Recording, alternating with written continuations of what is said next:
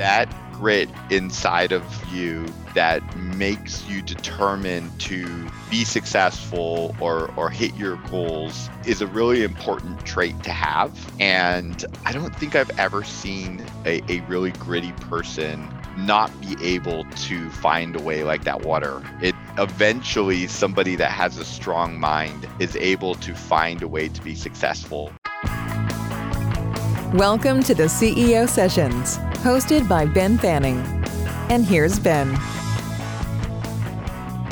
And welcome back. Today I have Robert Henderson, who's the co founder and CEO for JumpCrew, which actually partners with B2B companies to accelerate their customer acquisition. Robert launched JumpCrew back in 2016 after realizing how quickly the world was transitioning from in person interactions to internet and phone based communications, and that, that traditional marketers and outside sales teams are actually struggling to understand the nuances around inside customer acquisition and JumpCrew was founded as a tool that would easily and predictably scale inbound selling. So, fast forward five years, and JumpCrew has expanded over 400 employees with a full funnel product to integrate digital marketing with sales to accelerate their clients' business growth. This terrific company is based in Nashville, Tennessee, and here's a little bit of what you'll discover in this episode. Starting out with that joyous moment of what it's like getting people back to the office after a long pandemic. In the big way, that remote working and the great resignation and the great reshuffle. So we talk about it from different perspectives and the way this is all changing companies' approach to engaging with their employees and customers. Then we dive into the advice that Robert would give his younger self, and we spend a few minutes on that. It may surprise you. Make sure to check that out. Then we dive into the one trait he'd instill in every employee, and spoiler alert, it's grit and we talk about Angela Duckworth, Bruce Lee, um, and we just have a great time diving into grit. You're going to really like that piece. And then we dive into employee turnover and how to put people in the position to be themselves at work, which we talk about is a really helpful solution to all of this. Let's dive in. Want to boost your productivity and decision making? Get vital insights from each episode delivered directly to your inbox. A great resource whether you've listened to the episode or not. Go to benfanning.com slash insight. Hello, Robert. Welcome to the CEO Sessions. Thank you so much for having me, Ben. I'm, I'm excited to be here chatting with you today. Now, one of the things, everybody listening, that Robert and I were just talking about, Robert gets on the link here and he is in one of the coolest offices I've ever seen. I think it's pretty, pretty cool.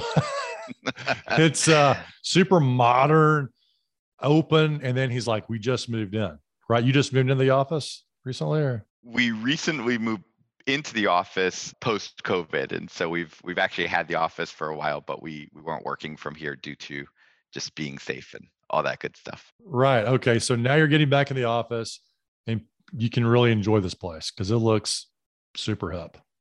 Yep. Yes, absolutely. It's been a lot of fun being in here and uh, getting to see people again. It's pretty cool. What's been a memorable moment about getting back into the office after being out for for so long? You know, it's interesting the face-to-face interactions that you become so accustomed to when you're working in person and then become so not accustomed to when you're talking to somebody over the phone or over a video every single day but you forget what being in the same room with that person feels like. And so it's it's actually like a joyous moment. A lot of times you see somebody that you're so used to being around every single day for so many hours every single day, and then you haven't seen them in person for however long, and then you see them in person again. It feels like this like cool reunion and and it's usually kind of a fun moment. So that's been really nice for me lately. Yeah, fantastic. And so JumpCrew Nation is happy to be back we are extremely excited to be coming back. It's funny, I, I just said the two words post COVID and then like scared myself because it's like we're not there right yet. yeah, for the listeners, we're, we're, not quite through this thing. There's this little variant Omicron and whatnot. So people are going back, going back cautious, you know, in a very cautious kind of way. Anyway, it sounds looks like things are looking pretty good there at the office before we dive into your super interesting background, uh, what makes working at JumpCrew so darn special? I think it's the camaraderie. We love working together we've grown together a lot. And so in that business sense, from taking a company from a small startup to being a company with almost 400 people now, you can grow a lot of a lot of camaraderie in that time, and that's been really special and really fun for us. So the people are the number one thing that makes up every organization, and we love the people that we work with here at JumpCrew. Yeah, always an appreciating asset, usually your people. When you invest in them, the time, the energy, resources, they grow and you've grown to 400. And what's what's the main thing that uh, JumpCrew does for, for those listeners who aren't familiar with you? So we help business to business companies get more customers and we sort of uniquely in our space integrate sales and marketing so most companies go out there and, and hire an agency to to do their marketing and advertising, and then they might hire a sales center to do their sales, and then in a lot of other cases, a consultant to do their sort of strategy. And JumpCrew brings all those things together and produce a result, which is new customers. Which is we the whole point anyway. yeah, exactly, exactly. And and I always laugh when when I'm talking to our partners, you know, there's sort of this age old dynamic where you sit in a boardroom and the sales folks go, marketing didn't do it. And the marketing folks say sales didn't do it. And everyone agrees that it's somebody else's fault. And we set out to create an environment where we hold ourselves accountable to to driving uh, uh, driving a result and worked very well. It's been exciting, and we believe that the future of of sales is is digital focused, and it's all about the content that businesses read online about products and services that they want, and being able to connect that content to an actual human being that will help you to buy it is uh, is our forte, and it's it's been a really exciting journey for us. Yeah, I love that, and I love how you're driving accountability there. As my dad used to tell me, when I would be in church back in Alabama and I would be pointing at someone, he said, Son, every time you point at somebody, there are three fingers pointing back at you. so That's right. Like, like, the ultimate accountability lesson right yeah. there from dad. Uh, yeah, that's right. Absolutely. And it's even happening more, I think, in a in an evolving and changing world. I think as the way people buy has changed so much, the uncertainty makes people more nervous about what's working and and what's not working. I'm going to go off on a little on a little tangent for you here for a minute, but something that a lot of people don't think of is just even even just as far as like the data. And so you have this thing called the Great Resignation that I'm sure you know about, where oh, people yeah. are shifting jobs. We get a lot of phone all, calls about that. Some people call it the Great the Reshuffling. I, the great reshuffling. Yes. I think I think it depends. I think if you caught a red the great resignation or the great reshuffling, may depend on how your organization's benefiting or not from it. That's right. That's right. Yes. There's there's there's a lot of views on it, but it's it's a thing, it's a fact. And so little things like the fact that a lot of people move jobs and then the fact that a lot of people went from working in an office to working from a home environment meant that for B2B buyers, the contact person or information shifted massively in the last year. John Doe at 212 in Manhattan is no longer John Doe at 212 Manhattan because even if, if he's working in the same place or she's working in the same place, they're working at home. Yeah, he's not in the office. Yeah, yeah. So if, if you're calling their phone saying, hey, do you want to buy my software? There's a really great chance that they're not going to pick up. I love that dilemma. Yeah. And so you guys are in deep with that right now and, and solving so, that problem. Yeah. So so we're we're in very deep with being very thoughtful about how we help our partners position themselves in in a changing world. That's just one of the pieces just just came to top of my mind just something as simple as data we can't just you know pick up our phones anymore and call 212 something an office line and, and expect to get a result so it needs to be a lot more thoughtful about how we're contacting people, how how we're messaging to them, where we're messaging to them. And gosh, so I love that. I think a lot of people are facing that right now. I mean, we're even like recruiters or you know people in sales that want to get their message out. They can't find their people because they're at home. You know, they can't go see them at the office anymore. You know, it used to be you, you could go into an office and you would go see maybe a prospect or someone that you have an account with, and then you'd run into other people in the office. Well, no one's been in the office. So that's so taken away these meetings. Are you seeing that uh, you know LinkedIn has been one of the primary ways to go about it, or, or are there other tools that people are using to uh, to reach out and connect? I think it's a two prong factor. It's the message and it's the medium. You know, you see all these funny memes about that could have been an email. well, the world is really moving to that could have been an email. And so, you know, some of the things that we're seeing is, you know, a lot of companies try to tell their whole story and articulate their value prop and get into a lot of granular detail in the content that they're messaging people either through, you know, messaging apps or mm-hmm. emails or whatever. And we just see that that doesn't work.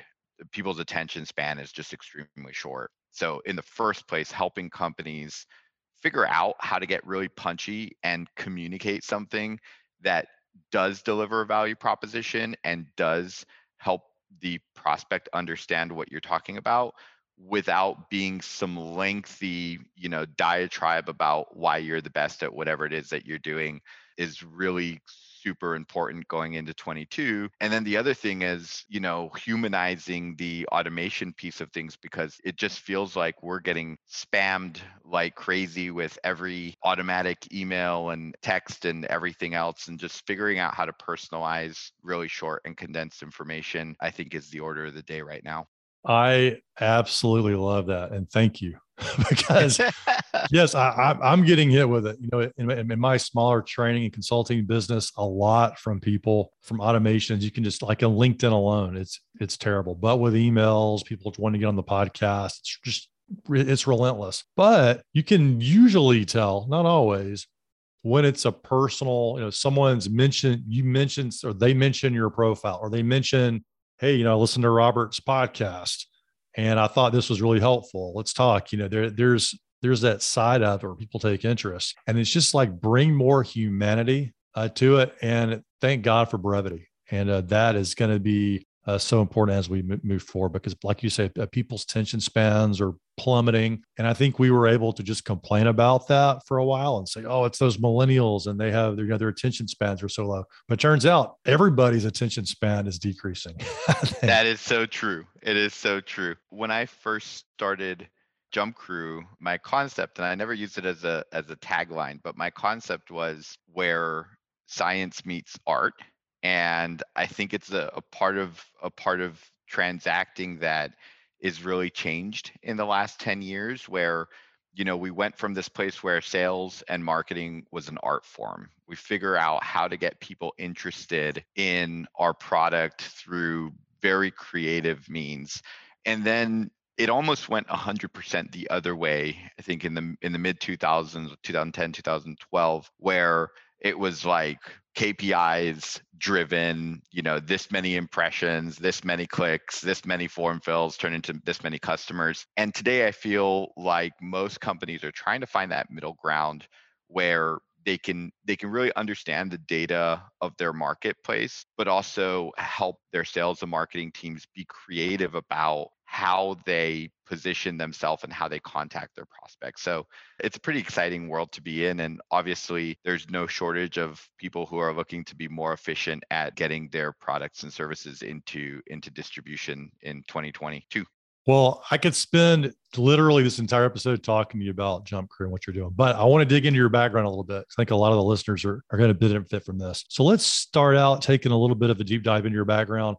What advice would you give your younger self today, or what's something you would have tried earlier in your career?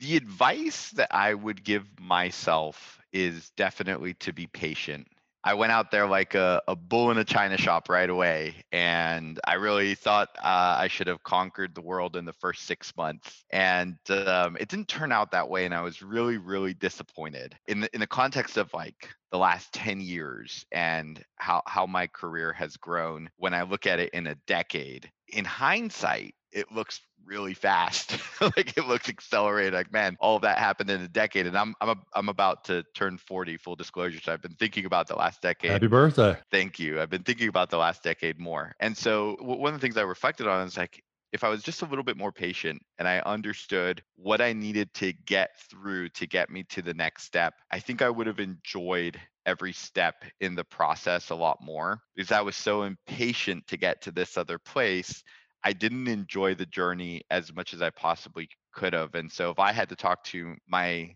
30 year old self and certainly my 20 year old self, I would say, you know what? Have fun and enjoy the whole thing. You know, you don't need to be the CEO tomorrow. It's going to be enough pressure and stress when you when you're 40. you know, take time to just enjoy the paces and have some fun. Yes, you might have accomplished the same results, but with less stress. Enjoy the ride a little more. Because it's really hard to tell your younger self. I can remember telling my wife, who was my girlfriend at the time, how frustrated I was with the leadership of our company and how I could do the vice president's job very easily, even though I'd only been at college for like two years.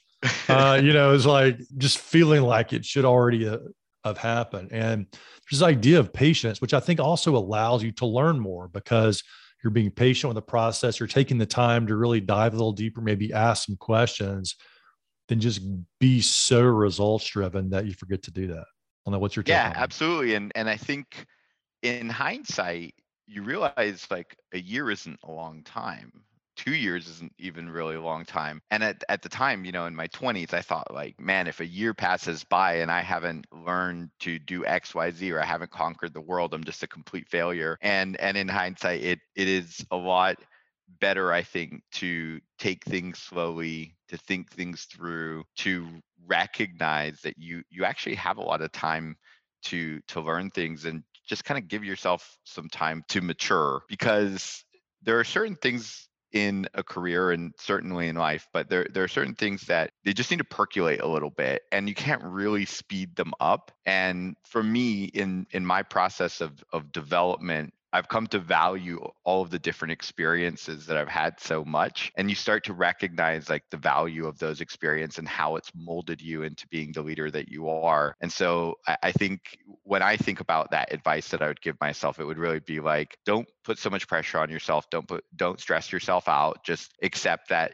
you know you're you're you're going through this journey enjoy the journey and when you get there it'll be because the timing is right for you I love that distinction you just said. You said the word journey. I think that's a that's a critical thing that people think about in their careers because I started my career out as believing it was a race. I am here to win this thing and to dominate. yeah, I'm going to win the race, dominate my competition. And in fact, when you look at it as a journey, it's like, hey, this is my journey that I'm on, almost like a pilgrimage. I'm I don't even necessarily know where this is going to end. And it's more like it's not even really a marathon. It just goes on, right? There really is no end state. And if you just think about that powerful metaphor there, I think it, can really help people step into what you're talking about, which is having more patience in their career. It's the patience, and I think the patience brings joy. If you're ready to embrace where you are and make the best of where you are and enjoy where you are.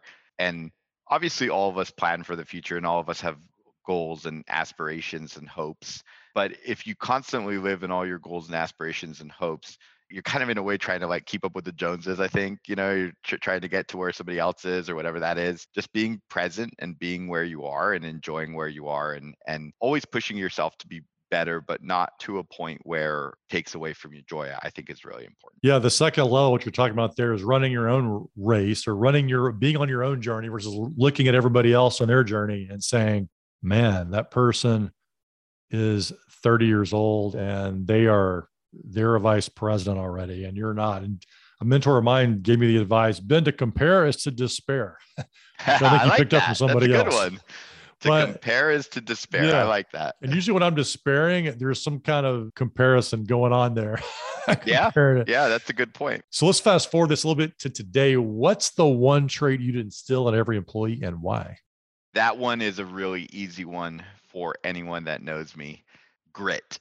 Grit. Grit. All right. So if you walk uh, in tomorrow and the office is grittier, what how do you know like what what's different there? So I, I think the trait is that and there's there's there's a lot of data that backs this up, especially in in in the sales and marketing world. But it's easy to fail the first time.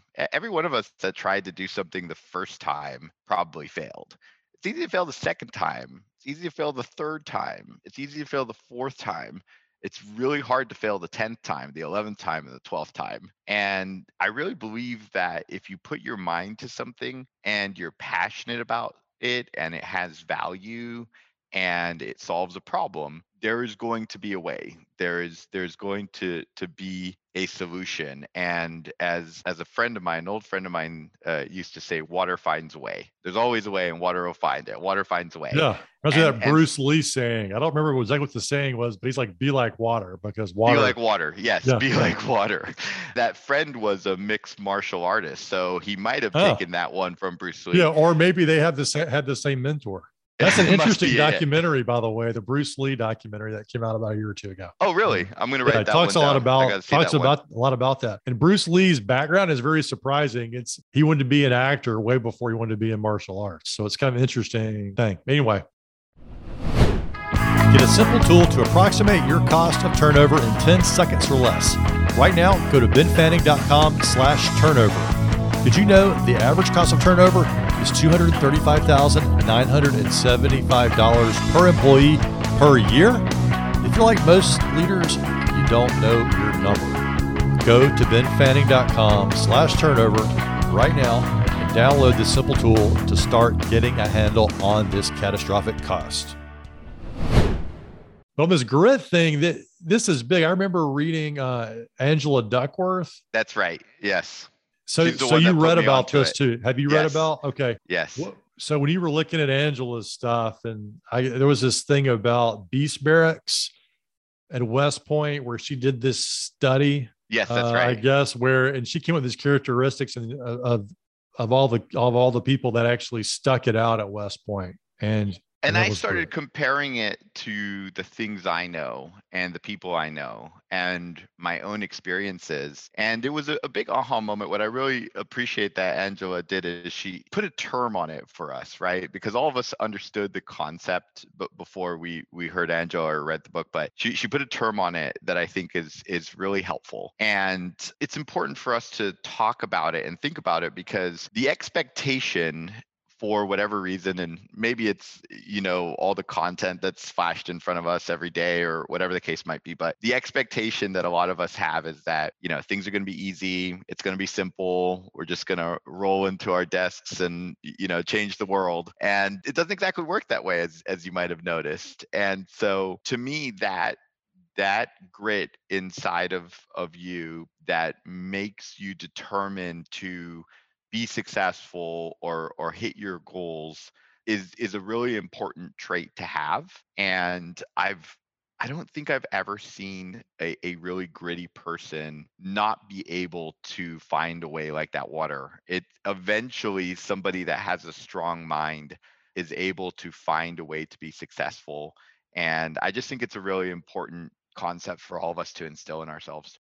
So when's a moment when grit was helpful to you Oh man, I can I can think of a pretty recent one. I think those first 2 weeks of COVID, it was very helpful to me. I think that a lot of people that I know or knew or did uh, business with, there were two ways that people reacted to it. One of the ways was you know, run, hide, sit and wait. And we all, I'm sure, experienced some of that. And the other one was, you know, to really get up and, and make moves and and be proactive and do what you could do in in a really tough situation. And it's interesting. Two years later, we're just talking about it like, oh yeah, the first couple of weeks of COVID and whatever. It, my world, uh, our world, our JumpCrew world was dramatically changing in overnight, you know, and trying to figure out how we were going to be productive and work from home and you know something as simple as email systems and communication and all these things it, it, felt really daunting and frankly it felt scary and i think that like that principle of grit inside of me that i was just gonna going to fight really hard to keep everything intact was really useful in that situation. And then I obviously can't give myself all the credit. I think as a culture, we we really have a, a, gritty organization and all the people that stepped up and said you know what? We're going to figure this out. We're going to not not miss a beat. And it was really now i actually look back on that time fondly believe it or not. Yeah you know uh, several i think it sounds like it really was a time of of growth for your own company, but it also brought your team together. And that's got to be a sign of grit too, is in tough times, instead of a team breaking apart and running from the hills and pointing fingers, as we talked about earlier, you know, the team comes together in a unified way. And obviously, you guys in the JumpCrew did. So, yeah, uh, absolutely. Maybe you'll write the next book on grit. Maybe. Um, and get Angela I, on board I, and endorse it. That's it, what I said. I'll, I'll, need to get Angela on board and and um, I, I need to get be quite gritty about my learning of the mastery of grammar in the English language because my um, my emails are notoriously poorly written. God bless the editors. Yes. In the world. Well, as you probably know, we talked a little bit, little bit about it, but we work with leaders a lot around the catastrophic cost of turnover and trying to reduce it and control it in their organizations. Our research shows it can cost over $235,000 per employee per year. So it really adds up. We include the time to hire and them taking customers potentially with them. It's just a real threat for organizations. Do you believe that this is something that organizations should be uh, taking a look at and tracking for themselves? Yes, absolutely. And I think it's it's a real challenge. It's a real challenge across the board for every organization to figure out how to create a home for their community. And like everybody else, you know, good, bad, or indifferent, we've certainly seen a lot of shifting. For us, some of the shifting was in office to virtual, and then some of the shifting was virtual to, you know what, now that I'm sitting at home thinking about everything I could potentially be doing, I just realized I don't want to do this anymore. I want to go and be a landscaper, or I want to go and learn a completely different career, and so on. And so, just like everybody else, we've certainly experienced the idea that many, many people are sort of rethinking their entire careers and trying to understand what's right for them. And it's been a learning experience for us as a leadership team, and certainly for me. And the main thing that I can say about the learning experience is it's a really important thing to track, but it's also a more equally as important to track it in the context of who are we bringing into the organization? Because at the end of the day, I believe that when people are aligned and when people are put in the opportunity to be the best version of themselves, they really enjoy what they're doing and therefore help to create a community of people that are having a great time. And that catastrophic cost doesn't need to be realized because they're going to stay with the company for a lot longer. And when there's misalignment there, you know, for me, I think a lot of people take a, a negative view on misalignment. I, it, for me, it's not a negative thing if I go get a job as a landscaper and I decide that I want to be a software engineer, or the other way around, I'm a software engineer and I decide I really want to be outside. That's a personal choice that is logical, and people should should make those personal choices. But the misalignment is when we haven't collectively come to that decision at the entry point it's very unlikely that the relationship is going to last over time. And so, my learning, and this is something I've probably learned in the last 24 months of my life, my learning as a CEO has been to take a lot more rigor on the front end, to be a lot more thoughtful and ask the right questions about what you're into. What do you want to do? What do you what do you enjoy? What makes you happy?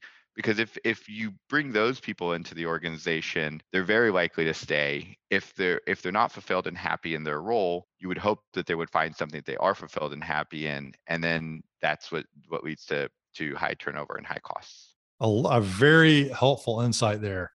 Save money by getting it right and putting the you know, the rigor on the front side. And I think a lot of these questions, by the way, about alignment are critical but what ends up happening, I figure out you may be asking these questions to people who are interviewing who've never thought about this for themselves. So you're asking some big, bold questions. And the listeners, these are great questions to be thinking about, right? What's the work that lights you up, that energizes you? What kind of work environment really invigorates you? So when you're interviewing with Robert, you've thought through these questions for yourselves because for me years ago, um, I had big dreams of the corner office, and I got really good at interviewing and sort of selling myself into the position, having not really done the self awareness work to the kind of work that would be a great fit for me. And so finally had the corner office, but it wasn't doing the right kind of work. And I really had to reinvent myself in that. And I wrote a book about it, The Quit Alternative. So it was a really big process. And I just love the fact that you're emphasizing that and you're and you're not afraid as a hiring organization to ask those big, deep questions more than well you know what like do you have this programming language experience of course you need to have that but you're asking the deeper questions to find that right fit and i love the idea of it's not just the alignment to the work but you're also emphasizing alignment to the culture and That's I think, right. I mean, those are those are two great things to determine in advance, and uh, I definitely make sense that people would stick around a lot longer and, and be more engaged. Yeah, and I, I like to give an example. You know, one of the one of the examples that I give is the difference between working in a startup organization and working in a, a Fortune 100 organization. Both of those things are super cool depending on your personality, right? If you have a personality, and so I'm not going to name the organization, but let's say there's an organization that's the largest healthcare company in the country, and there's an organization that's a 100 person startup. For the right temperament and the right goals, either one of those companies could be an amazing experience. If you mismatch the person with either one of those companies, either of those people could be completely miserable. And so if you put an entrepreneur like myself in the world's largest healthcare company, I wouldn't know what to do. I wouldn't know how to operate in in an environment where things are really regimented and structured and you have to go through you know a hundred steps of and if to get anything done and so on and so forth and the other side of that is true for you know maybe a ceo of that company coming and trying to run JumpCrew they would be like oh my god you have no resources you know what i mean or whatever Yeah, or totally whatever different the skills, might totally be. different mindset. It's like being, it's like okay. You're congratulations, you're CMO or CIO of JumpCrew versus your CIO of Honeywell. Or you know, it's just the problems you're facing and the resources you have and your day to day, they're just different. Yeah, totally. And so we we get back to that interview portion where I, I think that people are becoming more aware now of like what do I want to do? What what makes sense for me? How do I want to align myself to the future? And I think a lot of the the reshuffle is about that, is people asking themselves that question. And I think it's a good question. I think I personally I encourage people to ask themselves that person as a human, as an organization, or and for most organizations, we need to get better at figuring out the signs for that alignment and figuring out how to really make sure that we're that we're getting the right people for the right roles. One of the things that I find most interesting and it's really fascinating is you know on my one-on-ones I, I- near the end of the year i always do like a ton of skip levels i did like 50 skip levels in december and so the theme of how we work is something that comes up in pretty much every skip level that I do. And it's divided almost in half exactly, where people have come to me and said, Rob, I'm really struggling with this work from home thing. I'm so tired of moving from my bedroom into my dining room, from my dining room back into my bedroom, bedroom, dining room, dining room, bedroom. That's tiring for some personalities. And the almost exactly other 50% are saying, Rob, this is the best thing that ever happened to me. I'm thriving. I'm spending so much more time with my family. I have time to, you know, do an errand between meetings. I pick my own schedule. I work earlier, I work later, whatever. This is amazing. And so, again, I do think that things like that are preference and personality. And as corporations and as individuals, all of us need to maybe do a better job of being self aware about what actually works for us. I love it. Socrates said, Know thyself. Turns out he was onto something. What's your most colorful story of when someone quit or was fired? so I had a coworker that I'd worked with for for quite some time. She and I had a fabulous relationship. We we really enjoyed working together. This is about 10 years ago. She was a content creator. She was on our marketing team. She managed our website. She wrote a lot of our blogs and and did some really great work. And her and I just had a, a really good bond and really enjoyed working together. I was uh, a few years. I was a VP at the time. I was I was a few years ahead of her, and you know she was probably sort of entry level. And so I really saw myself as like her mentor and her her guide, and helped her through her career as we grew. And after working together for about two years, we go to happy hour one night. And so there's there's a whole big group of us and we're we're having a drink after work. And i think we were celebrating something. I can't remember exactly what happened but she came up to me. She said you know i have a question that i've never asked you before. And i um i was like what? What is it? And she goes um what do you think is the most impactful thing that you ever did to make you successful? And I didn't really think much about the answer when when I said this to her, but I told her, you know what, traveling the world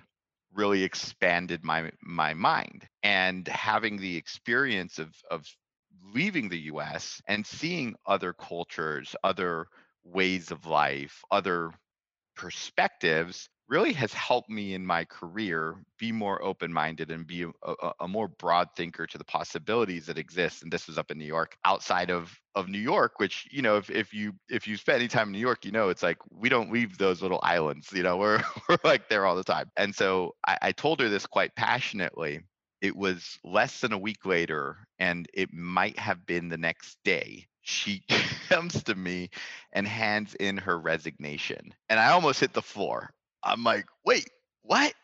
Why, why would you be leaving? It's just, well, Rob, I, I thought I thought a lot about what you told me, and I think you're right. she says, I think that uh, I think I need to go explore the world and really uh, broaden my horizons in order to be an, a successful executive. So I'm going to be leaving in two weeks. And I was just crushed. I was crushed. And um, you followed my advice to a T. Oh to my a gosh. T. It was terrible. And her and I still have a great relationship to this day. Like I say, that was a decade ago. We still have a great relationship to this day, but it wasn't so funny for me at the time. I can laugh about it now, but oh, it wasn't man. so funny for me. Yeah, that, that's great. Yeah career advice gone wrong or or maybe yeah. totally gone right depending on your on your thing. So i think it went right for her and wrong for me. Yeah. So so when's the time you had an unexpected twist or failure in your career? How did it how did it lead to your success on down the road? Unexpected twist or failure. I'm going to go back to to covid. That was definitely an unexpected twist for me. But i think that that quarter i think q1 of 2020 will always be something that i remember and I think it really shaped my perspective on a lot of things. It helped me to try to organize us in a way that would have more scenario planning involved if this then that ah yes in the past i was very straightforward let's go up that hill right? And now i start thinking about scenarios a little bit more because didn't, of didn't scenario plan for a global pandemic did you? I did not. I did not do any yeah. scenario planning a and, funny story and, we actually closed on a commercial property in november before the pandemic and i did a scenario plan. I had 50 different scenarios. Really? But global pandemic was not one of them Man, so close, so close. we did the exact same thing. Like, yeah, look, I need to expand my scenario planning next time. Yeah, yeah. we navigated okay, but yeah, well, please. I don't. I don't know if pandemic would have reached my scenario planning even if I had done that. I think it's a mind space of when when you start thinking about all the things that could happen. I think it's easier to react to to the things that have happened. I also think that it was a a huge lesson in leadership, and it because of the nature of how unexpected it was for me. It was one of those things where you didn't you didn't really get the opportunity to think that much. You had to react and and be in the moment and that was um that that was a really interesting twist as you said to my leadership development and journey you, you, know i love that reflection and i think so much a lot of people were managing before the pandemic but the difference between managing and leading is you know managing is doing the same thing over and over and over and becoming more efficient more effective we're leading you're really charting your own course and it forced people to get deeper into leadership during their day because there was no playbook uh, for that. You kind of sounds like you put one together pretty quick though for a pandemic leadership. I wish I, I wish I could take all the credit for that. You know, our our leadership team was amazing, and you know maybe maybe because of the fact that we're a learning organization, we learned very quickly. But now with the difference in in operating processes, it sort of seems seamless looking back on it. Like, oh yeah, it just happened. You know. So easy. It was so easy. yeah, the blood, sweat, and tears. Well, man, this has been great.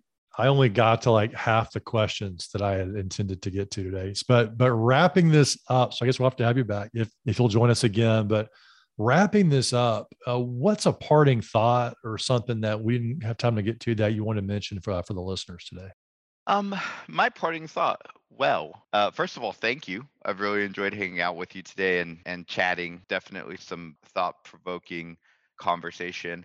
I guess from from a leadership perspective, uh, I think my parting thought would be that you know we we started off when when you asked me what I would say to my younger self about sort of being patient. I think that we're living in a world that's moving so quickly that a lot of people myself included sometimes forget to sort of enjoy the journey and the fact that it it is a journey and it's this this process of growth that it, it can be really fulfilling if you start to think about it that way and position yourself in a way where each day you're getting just a little bit better, either as an individual or as an organization. And I think there's a sort of an art to growth. And once you open yourself up to that art, you start to to put yourself in a position to really be successful.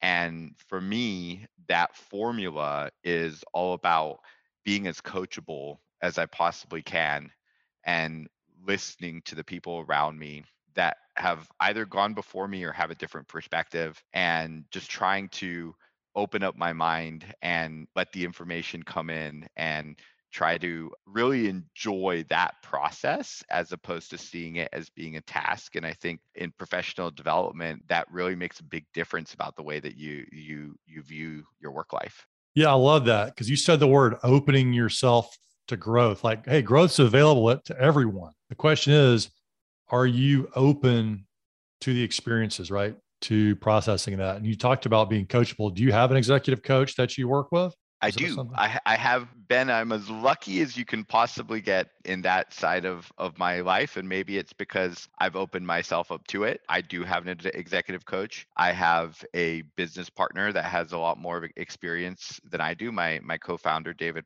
Pachter. I have a group of CEOs that I regularly bug to tell me anything they know. But it's been a, a big change in, in my journey when I really opened myself up to other people's perspective and opinions and actually go out of my way to ask people what they think and just soak up that information like a sponge. I've, I really feel like it makes the journey a lot more enjoyable when when you view learning and development as an opportunity all the time. Was there a specific moment in your career where you said, "Man, I need to change the way I've been doing things," and and uh, try this different approach? Yeah, I think it was fairly early in being a CEO, probably about a year in. I was really getting tired, worn out, stressed out, quickly growing company. I felt like I needed to come up with all the decisions and have all the answers and and obviously nobody does. And so it was it was a, a little bit of a stressful period in my life. And I just realized that if I would spend more time asking good questions and crowdsourcing information from all around me, I could be a lot more of a successful CEO. But it's not only that I could be a more successful CEO, it's the quality of my decisions could be better um, because you're using big data, right? You're you're getting all these inputs of information from all these sources that you trust, just how Google search works, and and you're coming up with the best solution or best information based on asking questions and being open to the answers. And so it was a change moment for me. Did you create your group of CEOs? Is this a group that you curated or a group that you've put together over time or you're part of an organization or how does it work? it was going well for me, so I leaned into it uh, a little bit more. So initially, it was mainly about me reaching out to to people that that I knew. And it was a mental shift that I made from I know everything to okay, I don't know everything. I need to I need to ask for some help. And so making that mental shift of course was was the first important one. But but then uh, once I started seeking advice and seeking help, I found it to be so gratifying and so effective. And then once I started asking it of other people, it also opened the, the door for them to ask me for my opinion on on a lot of things as well because we had that okay. sort of open door relationship and so when i started reaching out to more people more people started reaching out to me and like anything else you create a community around that and and that was the first couple of years on that. Eventually i ended up joining ypo which is sort of a, a forum for for young young ceos that that has helped me out as well. So i had the informal version for a long time and and then i, I moved on to the formal version. Yeah fantastic. I love that. Um you know i i had i got an executive coach back in the day and i was so inspired by it. I pursued my training to become an executive coach so i offer that now but i still have multiple coaches that I work with. I'm such a believer in it because that kind of unbiased feedback is is golden. And um, man, it can make a big, big difference. And it's definitely, Rob, a, a common thread throughout the CEO session interviews where a lot of leaders have coaches because they find a lot of value in it. So yeah, thanks. You know what's that. so cool? Coaches normalize asking yourself hard questions. And uh-huh. that is a game changer for me. So I wasn't in the habit of asking myself questions I didn't want to ask myself before I had a coach right? Yeah. Maybe you I hear like, coaches coaches questions popping in your brain. You're like, okay. yes. So so it's a framework for thinking. And so I I wasn't in the habit of asking myself those questions, but when I when I got into the habit of asking myself those questions, I was better prepared to deal with a, a lot of things that maybe are difficult to deal with as a leader. And so I really found that part of the framework to be really cool of like, okay, now I've my coach has kind of normalized asking myself tough questions that I wouldn't normally ask myself, you know, and I think that's fun. I think it's exciting. And again, it's it's all part of the journey. And if you enjoy those little moments of of reflection, it can be it can be really rewarding. Well, a great cherry on top uh, for for the interview today. Rob, thanks for coming on, man. Appreciate it. Thanks so much. Appreciate it. If you're an executive at a crossroads in your career and thinking about quitting, do this before you do anything else. Head over to benfanning.com slash quit receive a free signed copy of my number one best-selling book, The Quit Alternative, the blueprint for creating the job you love without quitting. You'll learn the critical questions you must answer before you make such an impactful decision. Go to benfanning.com slash quit to get this valuable resource for just the cost of shipping. Ben Fanning is a number one best-selling author, Inc. magazine columnist, and CEO of the Fanning Group, an international consultancy and corporate training company. To learn how they can help your organization, go to benfanning.com.